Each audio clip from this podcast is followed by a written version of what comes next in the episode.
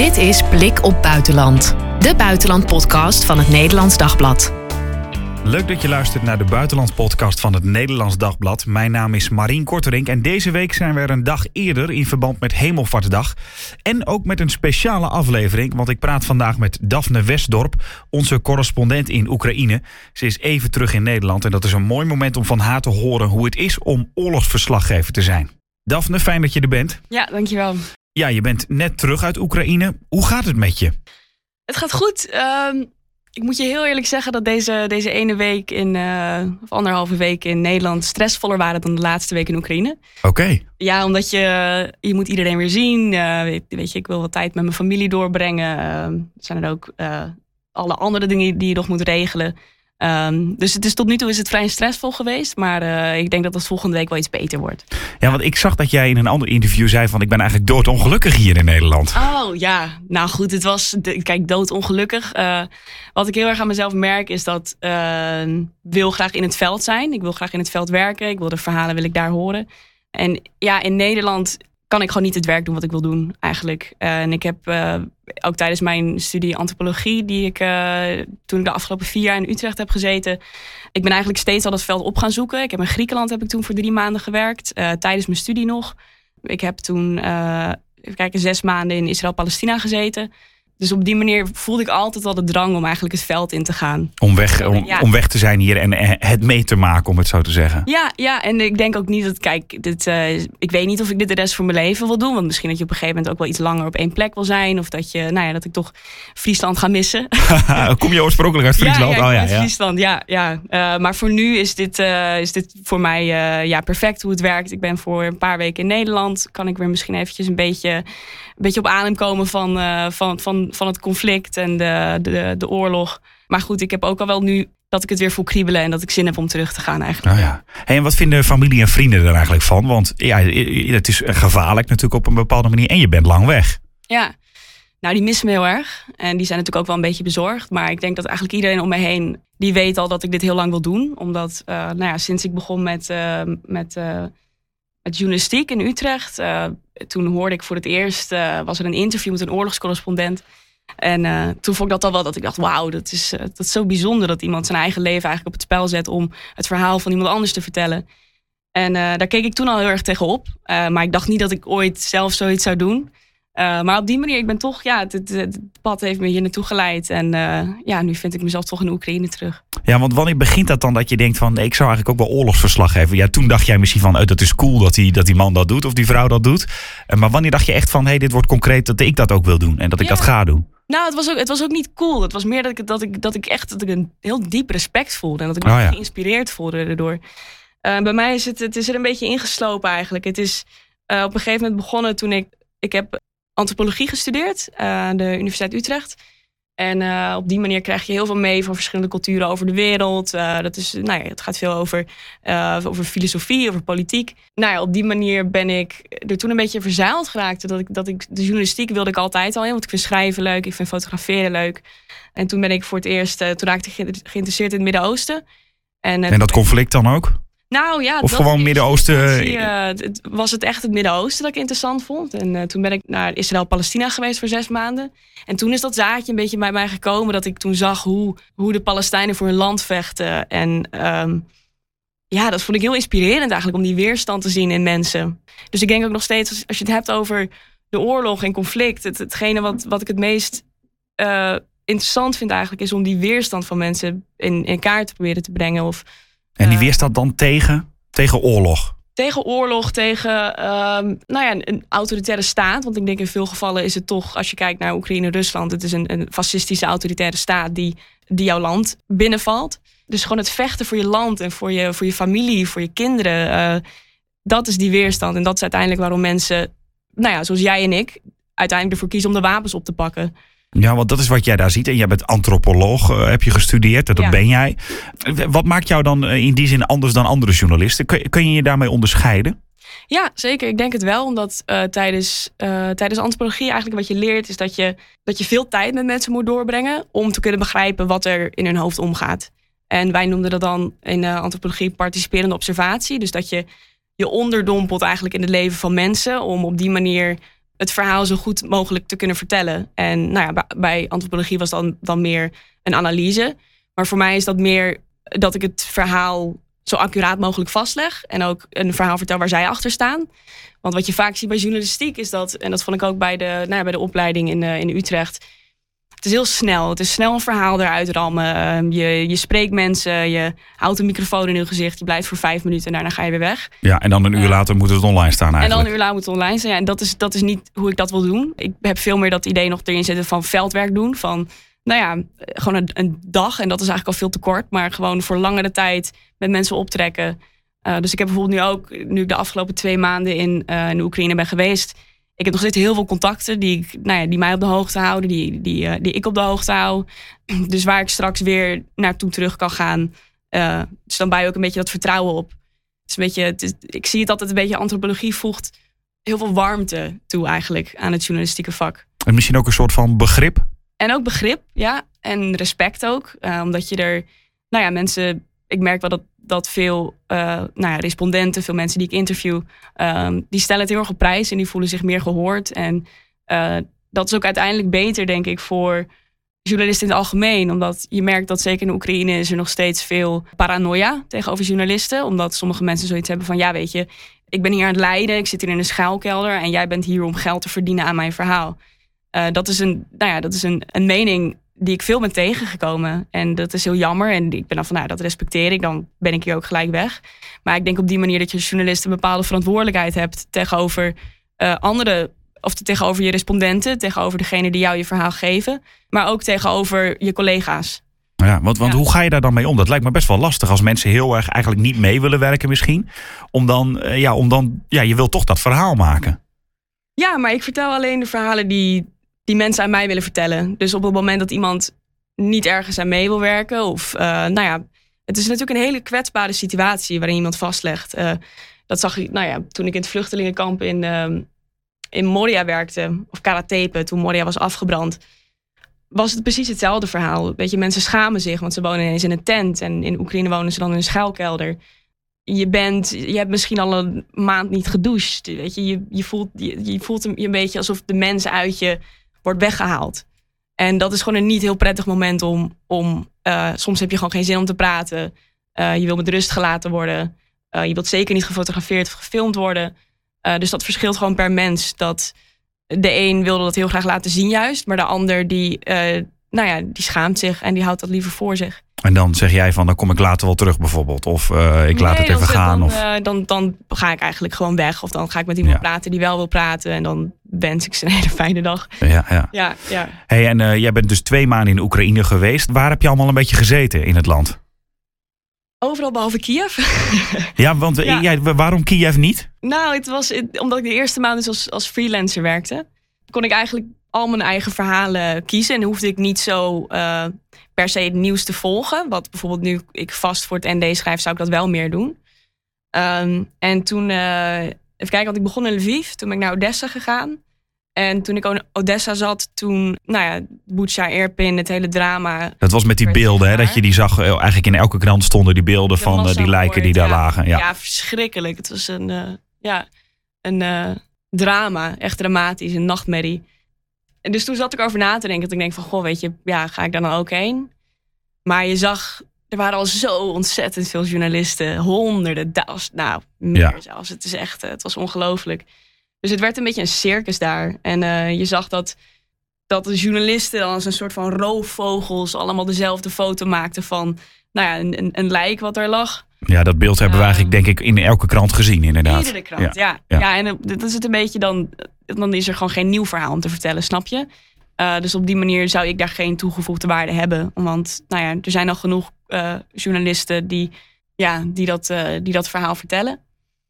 dus op die manier heb ik besloten om dat niet te doen toen. En ik ben toen naar, even kijken, vanaf Odessa naar Mykolaiv gegaan. Toen hebben we daar, even kijken, ja, zijn we daar iets van een week geweest. Toen zijn we naar Dnipro gegaan. En toen eenmaal, want nou ja, weet je, toen op een gegeven moment Rusland uh, zich terugtrok uit Kiev en uit ja, het noorden. Uh, toen ben ik in het oosten gebleven, in Kharkiv en in de, uh, de Donbass. Uh, kan je ons eens meenemen naar van hoe, hoe dat dan eigenlijk werkt achter de schermen? Want jij zegt van ik reis daar en ik reis daarheen. Ja. Maar ja, wij weten allemaal niet hoe, hoe gaat het überhaupt? Met wie ga je op pad? Hoe, hoe werkt dat allemaal? Nou, je merkt, er is een heel groot verschil tussen het westen en het oosten. Als ik in het westen reis, tussen Odessa, Lviv, Kiev kan het allemaal met de trein. Je hebt van die uh, oude Sovjet-nachttreinen. Oh ja, ja. Uh, waarin je, het slaat heerlijk trouwens. En dat is ook gewoon veilig om te gebruiken dus? Ja, nou ja, het is een paar keer voorgekomen dat, dat volgens mij waren dat bussen. maar het, het, is voorgekomen dat of de rails gebombardeerd wordt of de trein zelf. Dat is ook voorgekomen. Dus eigenlijk, dat is het ding met Oekraïne. Het is nooit 100% veilig, maar de kans is ontzettend klein dat de trein vanuit Odessa en Lviv, dat, dat die geraakt wordt. Dat is, ja, dat is een hele kleine kans. Dus wat dat betreft nou ja, zit die trein ook nog gewoon vol. Dus ja, in het westen vaak met de trein. Maar uh, op het moment dat, je, dat, dat ik verder naar het oosten ga, waar toen op dat moment nou ja, het best wel heet was, dan is het eigenlijk vanuit veiligheidsoverwegingen uh, is het beter om altijd een auto bij te hebben. En wat bedoel je dan met heet? Eh, als in spannend of ja, warm? Ja. warm inderdaad. Dus op het moment dat je dichter naar de frontlinies komt en op de plekken die vaker gebombardeerd worden, uh, ja. moet je gewoon zelf een auto hebben. En hoe ik dat vaak deed, omdat ik vind het sowieso, omdat, nou ja, ik, ik ben vrij jong. Ik heb 24, hè? 24, ik, ja. ja. Ik, ik heb nog niet heel veel, uh, ik, heb nog niet, ik ben geen ervaren oorlogsjournalist. Dus op die manier is het voor mij ook belangrijk dat ik altijd met iemand ben die meer ervaring heeft dan ik. Dus ja, ik heb eigenlijk al de hele tijd dat ik er was, heb ik altijd met iemand opgetrokken. Dat je samen in de auto zit. Dat je, nou ja, uh, samen fixers ook hebt. Want dat is ook handig, dat je dan de kosten daarvan kan delen. En het is gewoon prettiger om met iemand samen te werken. Uh, want je hebt iemand nou ja, bij wie je je ei kwijt kan aan het eind van de dag. Met wie je een ding kan overleggen. Uh, ik leer enorm veel van met ervaren journalisten optrekken. Want je hoort verhalen van nou, journalisten die in Afghanistan waren, in, in Irak, in Syrië. Dus op die manier is het ook interessant om hun, om hun zicht te horen op deze oorlog. En in wat voor opzicht dat verschilt, in wat voor opzichten dat, dat overeenkomt. Hey, want, want hoe werkt dat dan? Dan ga je straks uh, weer, weer naar Oekraïne toe en dan, nou, dan rij je naar het oosten en dan, dan bel je iemand op van hey, ik wil maandag, ik wil maandag naar dat en dat stadje gaan. heb jij zin om de foto's te maken? Of hoe, hoe? Ja, ik heb geen idee. Nou, ik heb, ik, ik maak nu soms zelfs foto's. Uh, maar ik was de afgelopen tijd trok ik met, uh, met fotojournalisten op. Met uh, Zack Lowry en Eddie van Wessel de afgelopen weken. en het is een beetje, je merkt dat de meeste journalisten die gaan drie weken erin. En dan gaan ze weer even eruit en dan komen ze weer terug. Dus ik heb gewoon steeds contact eigenlijk met, met andere journalisten met wie ik eerder heb samengewerkt. Van nou, wanneer ga jij weer terug? misschien kunnen we iets regelen. Um, Weet je, dat je een auto deelt, dat je nou ja, een beetje peilt van wat voor plannen zij hebben, wat voor verhaal zij willen schrijven en of dat een beetje overeenkomt. En dus voor de rest, als ik, nou ja, stel ik zou nu zeggen, ik wil naar, uh, naar de of naar Kramatorsk, dan heb ik nu gewoon eigenlijk al een paar mensen in mijn hoofd zitten, omdat ik er eerder mee heb samengewerkt, waarvan ik denk, gewoon zij zijn, uh, dat, dat ging goed. Er is een vertrouwen, er is een uh, goede samenwerking.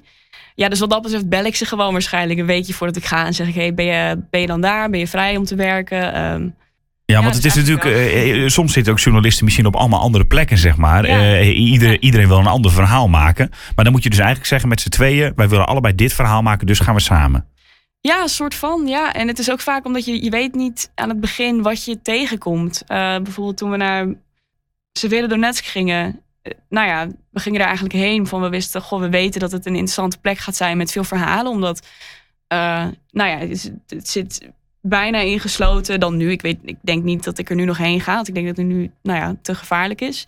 Maar op dat moment was dat ook al zo. Dat je dacht van, oeh, beetje, is dat, het, uh, is dat een goed idee? Maar de verhalen die we, die we daar tegenkwamen. Dat de, nou ja, de graven lagen tussen de flatgebouwen.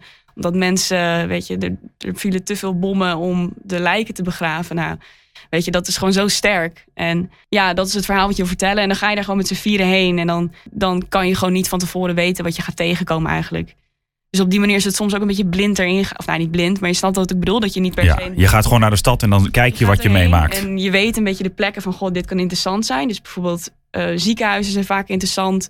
Uh, ik vind het dan heel belangrijk dat ik, uh, dat ik wat tijd doorbreng met mensen in de schuilkelder. Nou, dat ik met hen praat. Dus Om een beetje door te krijgen van hoe is hun leven hier eigenlijk ja, op dit moment. Waarom, en dat is ook nog iets wat, wat ik mezelf vaak afvraag. Dat ik niet begrijp waarom mensen niet weggaan. Omdat als je het hebt over Severodonetsk, er zijn evacuatiebussen die gaan elke dag. Mensen weten dat ook. Maar ik denk dat aan de ene kant sommige mensen die zijn gewoon heel standvastig en koppig. En die zeggen van nee, dit is mijn huis en ik ga niet weg.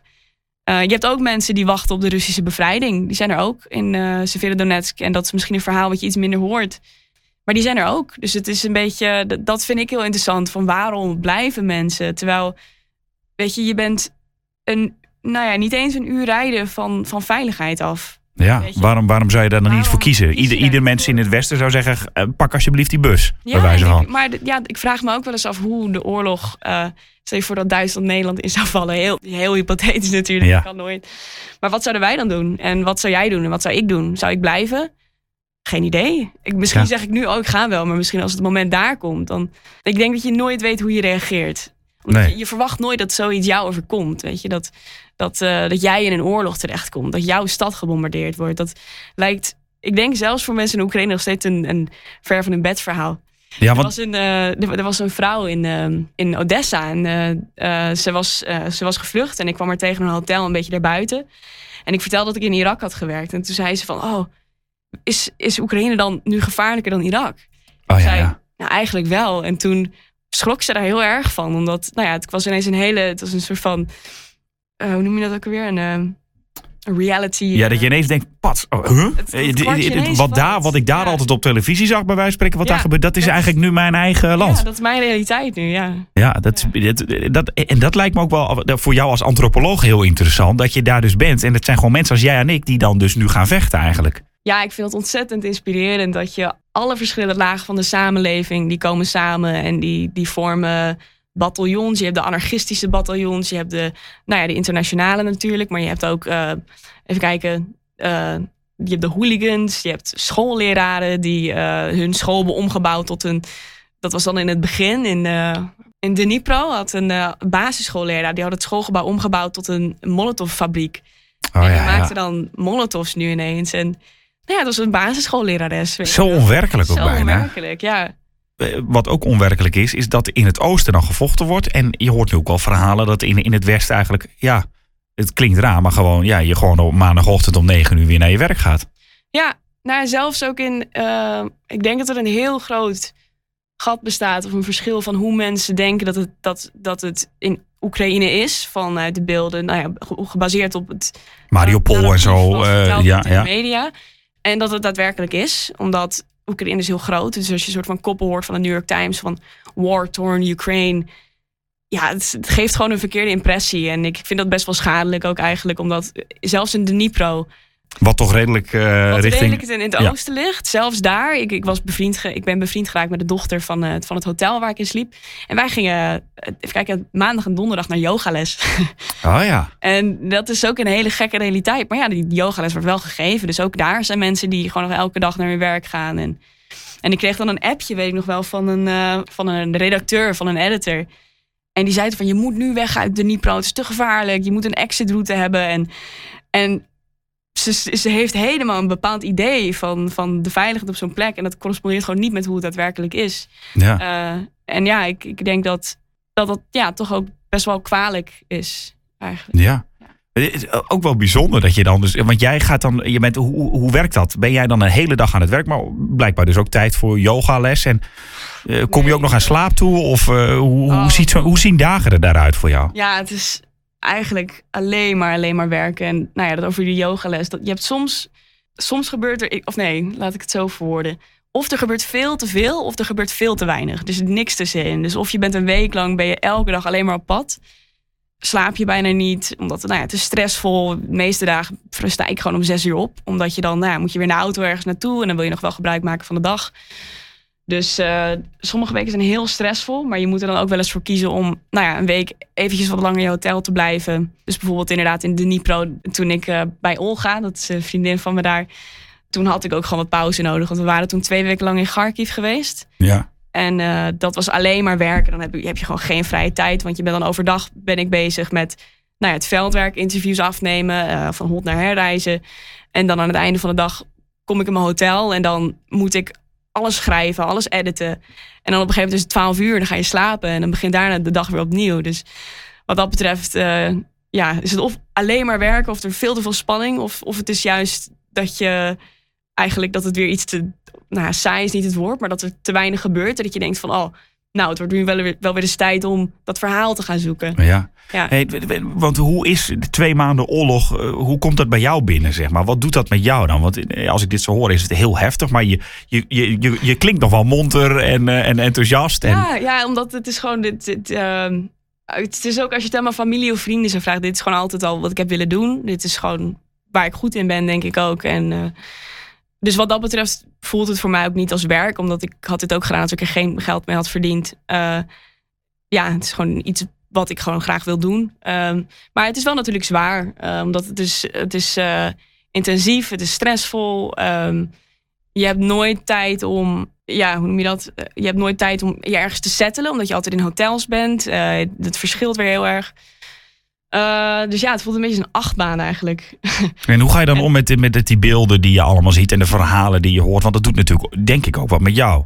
Ja, ja zeker. Ehm, ik denk eigenlijk het, het heftigste of, het, of het, eh, het punt waar je het meest moeite mee hebt, is natuurlijk, nou, het is, het is nooit leuk om, eh, om lijken te zien. Ja, dat is iets waar je gewoon over moet praten met elkaar, denk ik. Voor mij helpt schrijven ook. Ik schrijf het eruit en ik heb, ik heb gewoon een, een psycholoog met wie ik af en toe bel.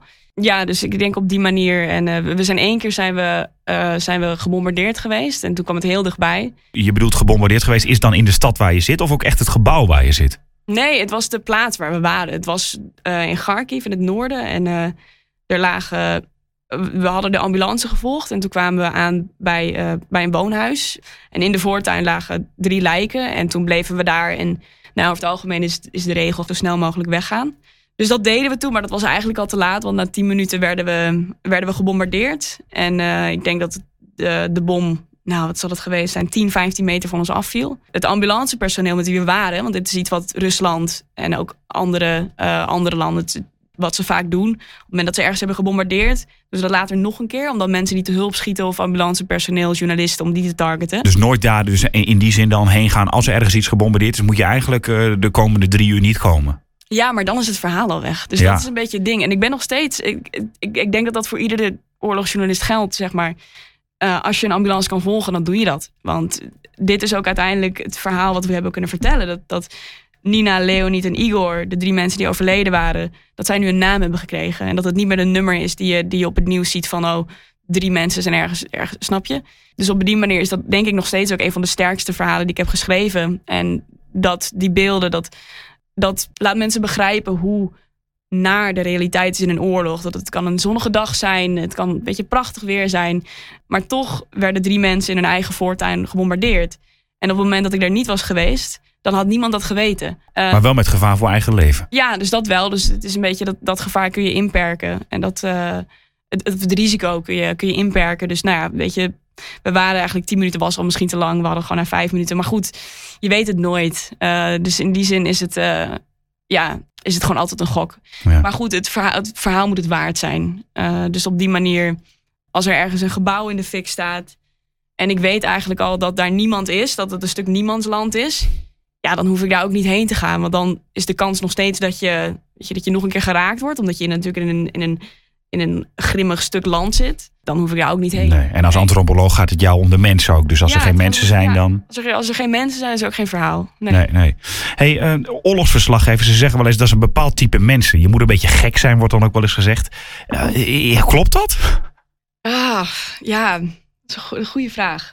Ik denk dat het dat eigenlijk alle mensen die ik ben tegengekomen, of alle mensen, sorry, alle, alle journalisten die ik ben tegengekomen in Oekraïne, ehm, dat we heel erg gelijksgezind zijn inderdaad. Dat het, het zijn altijd mensen die, ehm, ik denk heel eerlijk, heel, ik zit, een, ik zit een beetje te zoeken naar het juiste woord. Het is Ja, beetje, bijvoorbeeld ook eh, eindzoekganger misschien. Want je moet wel veel zelf. Je bent veel op jezelf, Ja. hè? En je moet dus niet te veel aan familie en vrienden gehecht zijn, denk ik. enigszins eindselganger, maar je moet ook een beetje, sorry, een beetje een fuck it eh, attitude hebben tegenover dingen. Van Ik ga er gewoon voor. we doen het gewoon, je, weet je, het, het maakt allemaal niet zoveel uit. Een soort van niet, niet, niet kleine dingen te groot maken. Eh, het zijn altijd mensen die niet te veel waarde hechten aan materiële zaken. Een soort van als iets kapot gaat, prima, maakt niet uit. Ik koop wel een nieuwe. Ja. Eh, dus op die manier is het een beetje, een, beetje een. eh, ja, ik vind, het, ik vind het moeilijk om. om Ja, dat is lastig, hè? Ja, ik denk dat je ook wel, je moet er ook wel een klein beetje gek voor zijn. Want je, je weet je, het is wel Het is gevaarlijk. ja, het is gevaarlijk. En het is wel je leven wat je, nou ja, waar je uiteindelijk toch een beetje mee aan het, eh,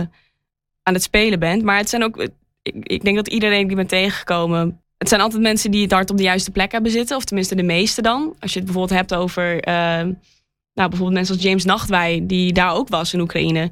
Wie is Al dat voor de mensen die hem niet kennen? Oh, sorry, dat is een van de, een van de meest bekende oorlogsfotografen, denk ik, Ja. die er is. Nou, zo'n man die zit al zo lang in het vak. En hij, je ziet dat, hij, dat zijn intenties heel puur zijn. En dat hij daar is om, eh, om echt het leed van andere mensen te laten zien. En ik denk dat, dat het heel veel mensen zijn met een heel groot hart. Die, Ja, ergens ook begaan heel erg met de Ja, heel wereld misschien. Van denk ik, moet dat verhaal, wat, jij, wat ik bij jou ook proef, ik moet dat verhaal vertellen. Want anders dan Ja. gebeurt het niet. ja, ja, het zijn mensen die heel bega- ja, begaan zijn met, met anderen. Met, eh, met mensen die ze niet eens kennen, met vreemdelingen eigenlijk. En die dan toch dat, eh, dat verhaal aan de andere kant van de wereld laten zien. Maar je hebt ook mensen ertussen zitten, ertussen zitten, moet ik heel eerlijk zeggen, die, nou ja, die daar een beetje komen om de spanning op te zoeken. Weet je wel? Voor de kick. voor de kick. Ja, er zijn ook journalisten die al jarenlang in het vak zaten, die ik ben tegengekomen, die alleen maar naar de frontlinie gaan. En op het moment dat, eh, dat er ergens anders een verhaal is, dan hoeft het voor hen niet. Die echt alleen maar een soort van die, eh, die spanning willen opzoeken. Ehm, dus die heb je er ook tussen zitten. Een beetje die war junkies. Die, ehm, dat lijkt me wel lastig dan, want eh, ik weet niet of jij dat ook hebt. Maar dan is in de, inderdaad het, het leven in Nederland misschien, ja, het leven dat ik bijvoorbeeld heb, misschien in verhouding ontzettend saai. Ik zou nooit een baan kunnen hebben achter een computer. Dat is voor mij gewoon het grootste ding. En dat is, heeft niet per se te maken met het, met het, met het leven in Nederland. Ehm, maar wat ik wel bijvoorbeeld nu zie, nu ik een week terug ben en je kijkt om je heen. En je ziet mensen uitgaan, je ziet mensen feesten en je ziet mensen dronken op straat lopen. Dat was voor mij ineens een heel grote verandering, omdat ik ben weggegaan voordat coronaregels weer helemaal weg waren hier. Dus ik had sowieso het straatbeeld niet meer normaal gezien. En nou ja, ik was een paar dagen geleden was ik nog, was ik nog in de Donbass toen, waar mensen in schuilkelder zaten. En dan kom je hier en dan zie je iedereen, iedereen een beetje met arbitraire dingen bezig zijn eigenlijk. Ja, dingen die Dat er is- niet toe doen, misschien. Nou, het is niet dat ze er niet toe, do- toe doen. eh, maar het is gewoon een heel schril contrast soms, als het ware. En dat is voor mij wel eens moeilijk als ik dan weer terug ben. Dat ik niet als een soort van nihilist naar dingen ga kijken. Dat ik denk van, oh, het maakt allemaal toch niet uit. Maar dat je ook de kleine dingen kan waarderen. En dat je wel gewoon je normale leven ook hier weer kan oppakken. Want ik denk dat dat uiteindelijk het, het belangrijkste is. eh, als je dit werk voor langere tijd wil doen. Nou ga je binnenkort weer naar Oekraïne. Hoe, hoe werkt dat? Eh, je plant dat dan van eh, volgende week ga ik weer? Of, of hoe ziet dat er voor jou uit?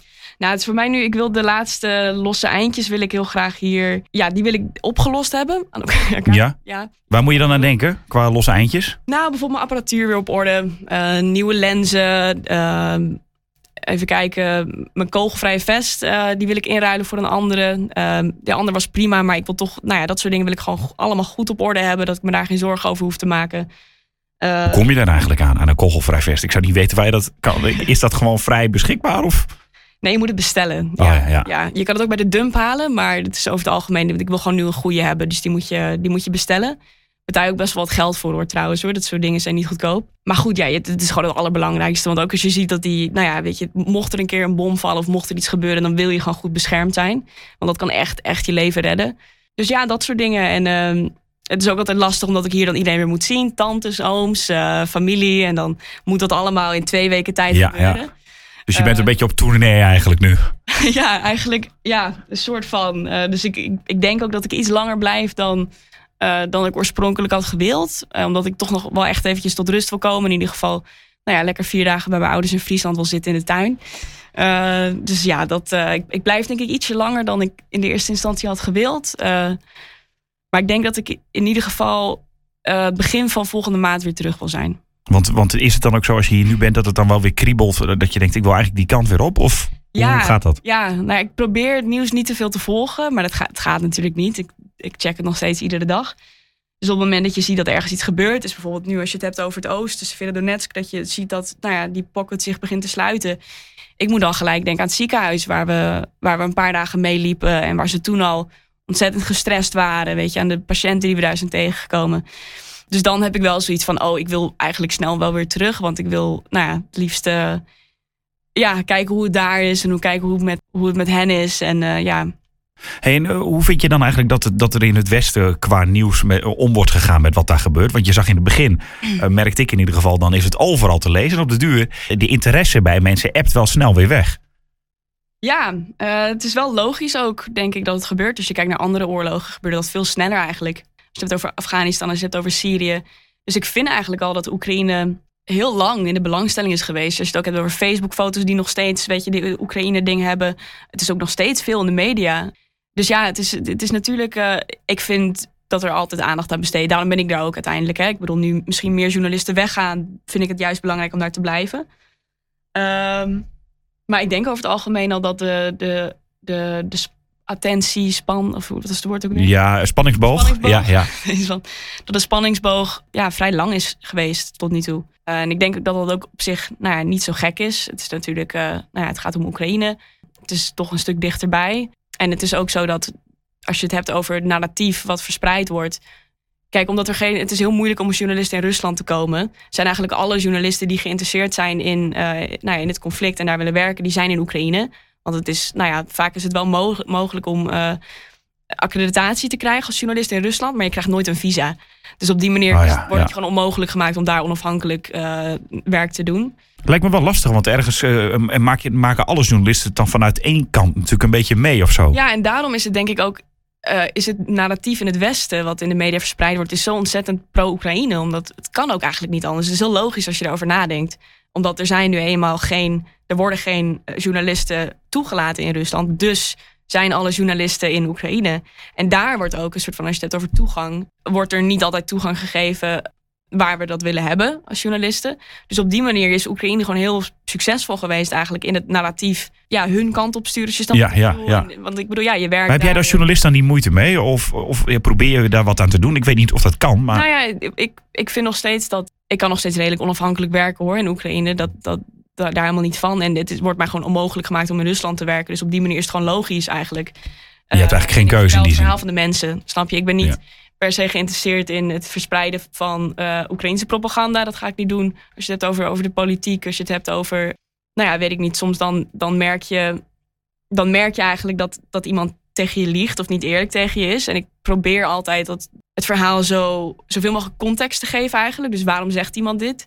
Als je bijvoorbeeld hebt over... Um, we zijn, ik heb een paar keer een stuk geschreven over de Joodse community in uh, Dnipro. Omdat nou ja, met de hele denazificatie-retoriek is het interessant om te kijken van, goh, wat vinden zij ervan?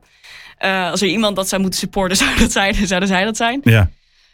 Um, en we, nou ja, we, we, hadden dan verschillende interviews afgenomen. En eigenlijk uh, iedereen die spreekt, die zegt, uh, er zijn hier geen naties. Ik heb nog nooit antisemitisme meegemaakt. En nou, ik ben er twee maanden geweest. Ik heb genoeg naties ontmoet, want die zijn daar. Op, nou ja, die zijn daar niet meer dan in Rusland of niet meer dan in Polen. Maar goed, weet je, Oekraïne is niet speciaal daarin dat er helemaal geen probleem is met, uh, met extreem rechts. Um, dus op die, die, manier merk je heel erg dat mensen dan ook tegen jou liegen. Of liegen dat ze, dat ze doodbang zijn om de Russische propaganda in de kaart te spelen. Dat ze niet eerlijk zijn tegen jou. Dus dan is het voor mij een beetje de vraag van, goh, hoe ga ik daar als journalist mee om? Want nou ja, je snapt natuurlijk, je prikt er doorheen. Um, maar het is uiteindelijk hun verhaal wat ze willen vertellen. Dus ja. Ja, dat is ingewikkeld lijkt me. Ja. Hey, uh, als laatste, uh, jij hebt aan een tijd gezeten, jij zei net van ja, ik volg hier dan natuurlijk iets minder het nieuws. Maar wat is jouw verwachting dan van, uh, van als je daar bent van, van die oorlog? Is dat iets wat nog jaren gaat duren of weken? Of is dat eigenlijk helemaal niet te, te zeggen? Niet te zeggen, maar ik denk wel dat uh, het gaat een lange oorlog worden.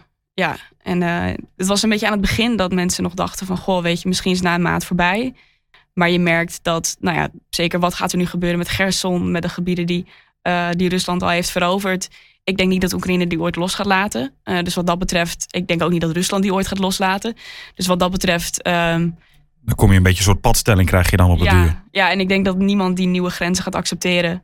Dus wat dat betreft denk ik dat het een hele lange oorlog gaat worden. Omdat, nou ja, dan kom je weer een beetje in hetzelfde terecht als in, als in 2014 toen je de, toen je de nieuwe... Uh, ja, met, de, met, met Luhansk en uh, met de Krim. Met, inderdaad, met de Krim. Uh, dus ik, ik, wat ik voorspel is dat het ja, misschien op de lange termijn uh, dat het ja, zo'n conflict gaat worden. Maar het gaat gewoon nog lang duren. Ja, eind deze maand uh, wil je er weer heen. En voor hoe lang is dat dan? Is het dan inderdaad weer bijvoorbeeld uh, twee maanden en dan even weer naar Nederland? Of hoe ziet dat eruit? Of weet je dat niet van tevoren? Ik denk, uh, ik denk dat ik weer twee maanden erheen ga. Maar goed, het hangt natuurlijk vanaf wat daar gebeurt. Als er iets gebeurt in het zuiden waarvan ik op, weet je, op de, in de tweede maand dat, dat ik daar ben eigenlijk, dan blijf ik natuurlijk wat langer.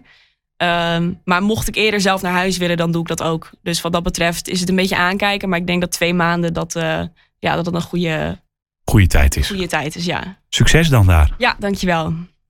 Dit was Blik op Buitenland voor deze week. Heb je een vraag of wil je reageren? Dat kan via podcast.nd.nl.